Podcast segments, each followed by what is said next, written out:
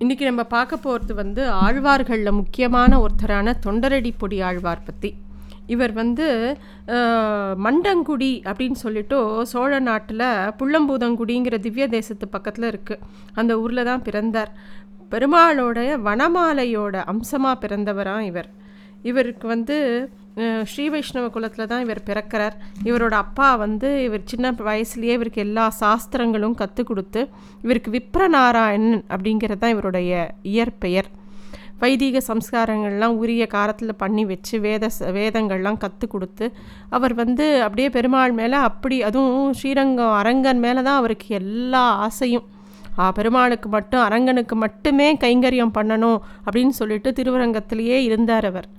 அந்த பள்ளிக்கொண்ட பெருமாள் மேலே அவருக்கு அப்படி ஒரு ஆசை. அவரோட வடிவழகும் அவரோட பெருமாளோட க இதுவும் அழக மேலே அப்படியே பூரிச்சு போய் பெருமாளுக்கு புஷ்ப கைங்கரியம் பண்ணிட்டு இருந்தார் அவர். எப்படி பெரியாழ்வார் புஷ்ப கைங்கரியம் பண்ணினாரோ அதே மாதிரி தொண்டரடி பொடியாழ்வார் விப்ரநாராயணனும் பெருமாளுக்கு வந்து புஷ்ப கைங்கரியம் பண்ணியிருந்தார். அப்போ வந்து திருக்கரம்பனூர்னு சொல்லிட்டு பக்கத்தில் உத்தமர் கோயில்னு இப்போ சொல்லுவா. அந்த திவ்ய தேசத்தில் ஒரு தெய்வ பெண் அவட அம்சமாக ஒருத்தி பிறந்திருந்தா. அவள் பேர் தேவதேவின்னு பேர். அவள் தாசி குலத்தில் ஒத்தி. தோழிகளோட ஒரு சமயம் அவள் வந்து இந்த ஸ்ரீரங்கம் கோவில் பக்கம் வரும்போது இந்த இவரோட பூந்தோட்டத்தில் விப்ரநாராயணனை பார்க்குறா அவர் வந்து நல்லா திருமணட்டுண்டு பெருமாள் மேலே ரொம்ப பக்தியாக பூவெல்லாம் சேகரிச்சுண்டு பெருமாளுக்கு மாலை தொடுத்துட்டுருக்கார் அப்படி அவரை பார்த்துட்டு இருக்கும்போது தேவதேவிக்கும் அவளோட ச தோழிக்கும் அவளோட தங்கைக்கும் ஒரு வாக்குவாதம் வருது. நம்மளை கூட கவனிக்காமல் அவர் வந்து இப்படி ஒரு கைங்கரத்தில் ஈடுபட்டிருக்காரு இவரை மட்டும் நீ மயக்கிட்டேனா நான் உனக்கு ஆறு மாதம் அடிமையாக இருக்கேன்னு அவள் தங்க சொல்கிறான் தேவதேவி சொல்கிறா அவள் உடனே அவள் சொல்கிறா நான் கண்டிப்பாக மயக்கி காட்டுறேன். அப்படியே அவர் எனக்கு மயங்கலைன்னா நான் உனக்கு ஆறு மாதம் அடிமையாக இருக்கேன் அப்படின்னு ரெண்டு பேரும் பேசிக்கிறா. ஒரு பந்தயம் வச்சுக்கிறா அந்த மாதிரி. அந்த மாதிரி வச்சுன்ட்டு தேவதேவி சொல்கிறா நீங்கள் ரெண்டு பேரும் கிளம்பி போயிடுங்கோ. இங்கே இருக்காதீங்கோ. நான் அவர்கிட்ட பேசிக்கிறேன்னு சொல்லிட்டு தன்னோட நகையெல்லாம் கழட்டி கொடுத்து ஒரு அபலை பெண் மாதிரி வேஷம் போட்டுண்டு நேராக போய் விப்ரநாராயணோட காலில் விழுந்து எனக்கு வந்து நான் வந்து பாவப்பட்ட ஜென்மம். தாசி குலத்தில் பிறந்துட்டேன். எனக்கு வந்து வந்து எனக்கு நல்ல வாழ்க்கை வேணும்னு ஆசைப்பட்றேன். நான் இன்னைக்கு உங்ககிட்டயே உங்களுக்கு கீழே இருந்து உங்கள் கூட பெருமாளுக்கு எல்லா கைங்கரியமும் பண்ணவே ஆசைப்பட்றேன். என்னை தயவு செய்து எங்கேயும் அனுப்பிடாதீங்கோ. உங்கள் கூடவே இருக்கேன் அப்படின்னு அழுது எல்லாம் பண்ணுறான் அதை பார்த்த உடனே இவருக்கு பாவமாக போயிடுது. ஒருத்தர் வந்து பெருமாளுக்கு கைங்கரியம் பண்ணுறேன்னு வரவால என்ன பண்ணுறது சரின்னு சொல்லிட்டு அவளை வந்து ஏற்றுக்கிறார் அவளும் அவர் கூடயே இருந்து பெருமாளுக்கு நித்திய கைங்கரியம் அவரோட சேர்ந்து பண்ணிட்டு அதே சமயம் அவரையும் நன்னா கவனிச்சுக்கிறாள் அவருக்கு வந்து போக போக அவள் மேலே ஒரு மயக்கம் அவளோட அழகில் ஒரு மயக்கமும் வந்துடுறது. அவரால் அவளை விட்டு பிரியவே முடியல. அவர் வந்து கொஞ்சம் கொஞ்சமாக பெரிய பெருமாளை மறக்க ஆரம்பித்து தேவதேவி மேலேயே ரொம்ப ஆசையை வைக்க ஆரம்பிச்சுடுறார்.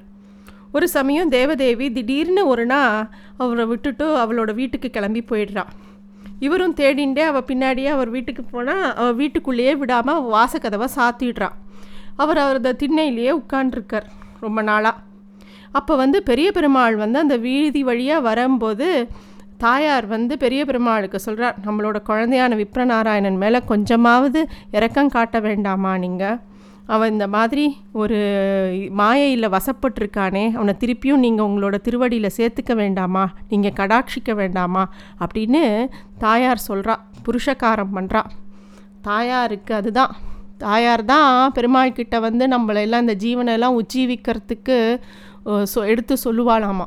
அதே மாதிரி விப்ரநாராயணனுக்காக தாயார் வந்து பெருமாளுக்கு சொல்ல பெருமாளும் சரி அப்படின்னு சொல்லிட்டு தன்னோட ஒரு மானிட உரு எடுத்துண்டு தன்னோட பா பாத்திரங்களில் ஒரு வட்டில் தங்க வட்டில் எடுத்துட்டு நேராக தேவதேவி வீட்டுக்கு போகிறார் போய் தேவதேவி வீட்டு கதவை தட்டி நான் வந்து விப்ரநாராயணோட ரொம்ப நெருங்கிய தோழன் என் பேர் அழகிய மணவாளன்னு பேர் இந்த வட்டில் உங்ககிட்ட கொடுக்க சொன்னான்.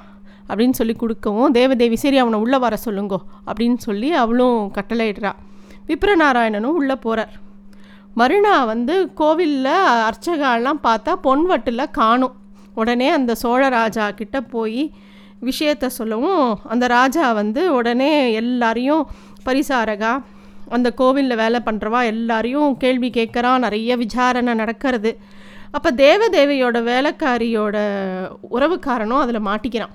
உடனே அவள் வந்து சொல்கிறா இந்த மாதிரி அந்த வட்டில் தங்க வட்டில் விப்ரநாராயணனோட தோழன்னு ஒருத்தர் வந்து கொடுத்தா தேவதேவதை கிட்ட தான் இருக்க அவள் தன்னோட தலைமாட்டில் வச்சுன்னு இருக்கா அப்படின்னு சொல்லவும் ராஜா தேவதேவியும் விப்ரநாராயணையும் கூட்டின்னு வர சொல்கிறார் தேவதேவிக்கா அபராதம் கொடுக்குறார். அப்போ விப்ரநாராயணனை சிறையில் அடைக்கிறார். என்னென்னு முடிவு பண்ணுறதுக்கு கொஞ்சம் கால அவகாசம் தேவைன்னு சொல்லிட்டோம் அன்றைக்கி ராத்திரியே அந்த ராஜா சோழராஜாவோட கனவில் பெருமாள் வந்து நான் தான் அந்த தங்க வட்டில் கொடுத்தேன். அந்த விப்ரநாராயணனுக்கோசரம் அவனை நீ வந்து ஒன்றும் பண்ணக்கூடாது. அவனை வந்து விடுவிச்சுடு. அதே மாதிரி எனக்கு அந்த அபராதமும் தேவதேவையோட அபராதமும் தேவையில்லை. அப்படிங்கிறத பெருமாள் சொல்ல மறுநாளே ராஜா ஓடி வந்து விப்ரநாராயணனுக்கு எல்லா உபச்சாரமும் பண்ணி மன்னிப்பு கேட்டு அவரை திருப்பியும் கோவிலில் கொண்டு போய் விடுறார். தேவதேவியும் தன்னோட தப்பை உணர்ந்து மன்னிப்பு கேட்குறான் பெருமாள் எப்பேர் தனக்காக இப்படி இறங்கி வந்து ஒரு தேவதேவி கிட்ட தங்கவட்டில் கொடுக்குற அளவுக்கு இறங்கி வந்துட்டாரே அப்படின்ற அந்த கருணையும் அந்த ஆசையும் பெருமாள் தன் மேலே வச்சிருந்த பிரியத்தையும் பார்த்து விப்ரநாராயணன் அப்படியே கதறி அழுது பெருமாள் மேலே நிறைய பாசுரங்கள் எழுதினார். திருப்பள்ளி எழுச்சி திருமாலை. திருமாலைங்கிறது ரொம்ப அழகான பாசுரங்கள். எல்லாரும் வாசிக்க வேண்டிய பாசுரங்கள்.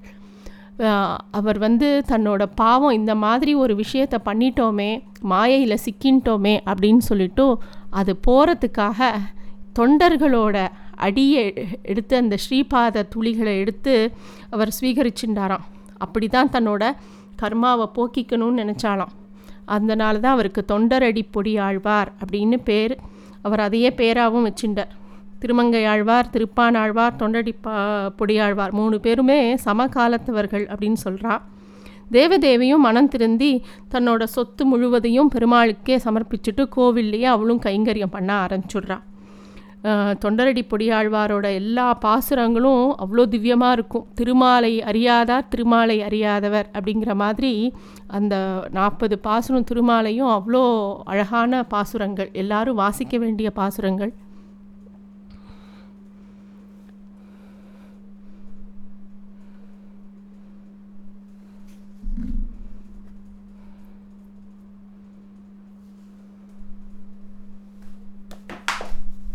பெருமாளுக்கு தன்னோட அடியார்கள் மேலே பிரியம் ஜாஸ்தி. அதனால தான் கஜேந்திர மோட்சத்தில் கூட சொல்லுவாள் முதல்ல அந்த முதலைக்கு தான் மோட்சம் கொடுத்தாராம். ஏன்னா தன்னோட அடியாரான கஜேந்திரனோட காலை பிடிச்சின்றது இல்லையா?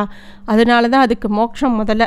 அதனால தான் தொண்டர்களோட அடிப்பொடி வந்து பெரிய விஷயமாக எடுத்துட்டு தொண்டரடி பொடியாழ்வாரும் அது மூலமாக தன்னோட பாவங்களை போக்கின்றார். அப்படிங்கிறது இந்த விஷயம் தெரியறது.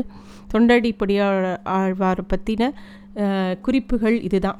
நன்றி.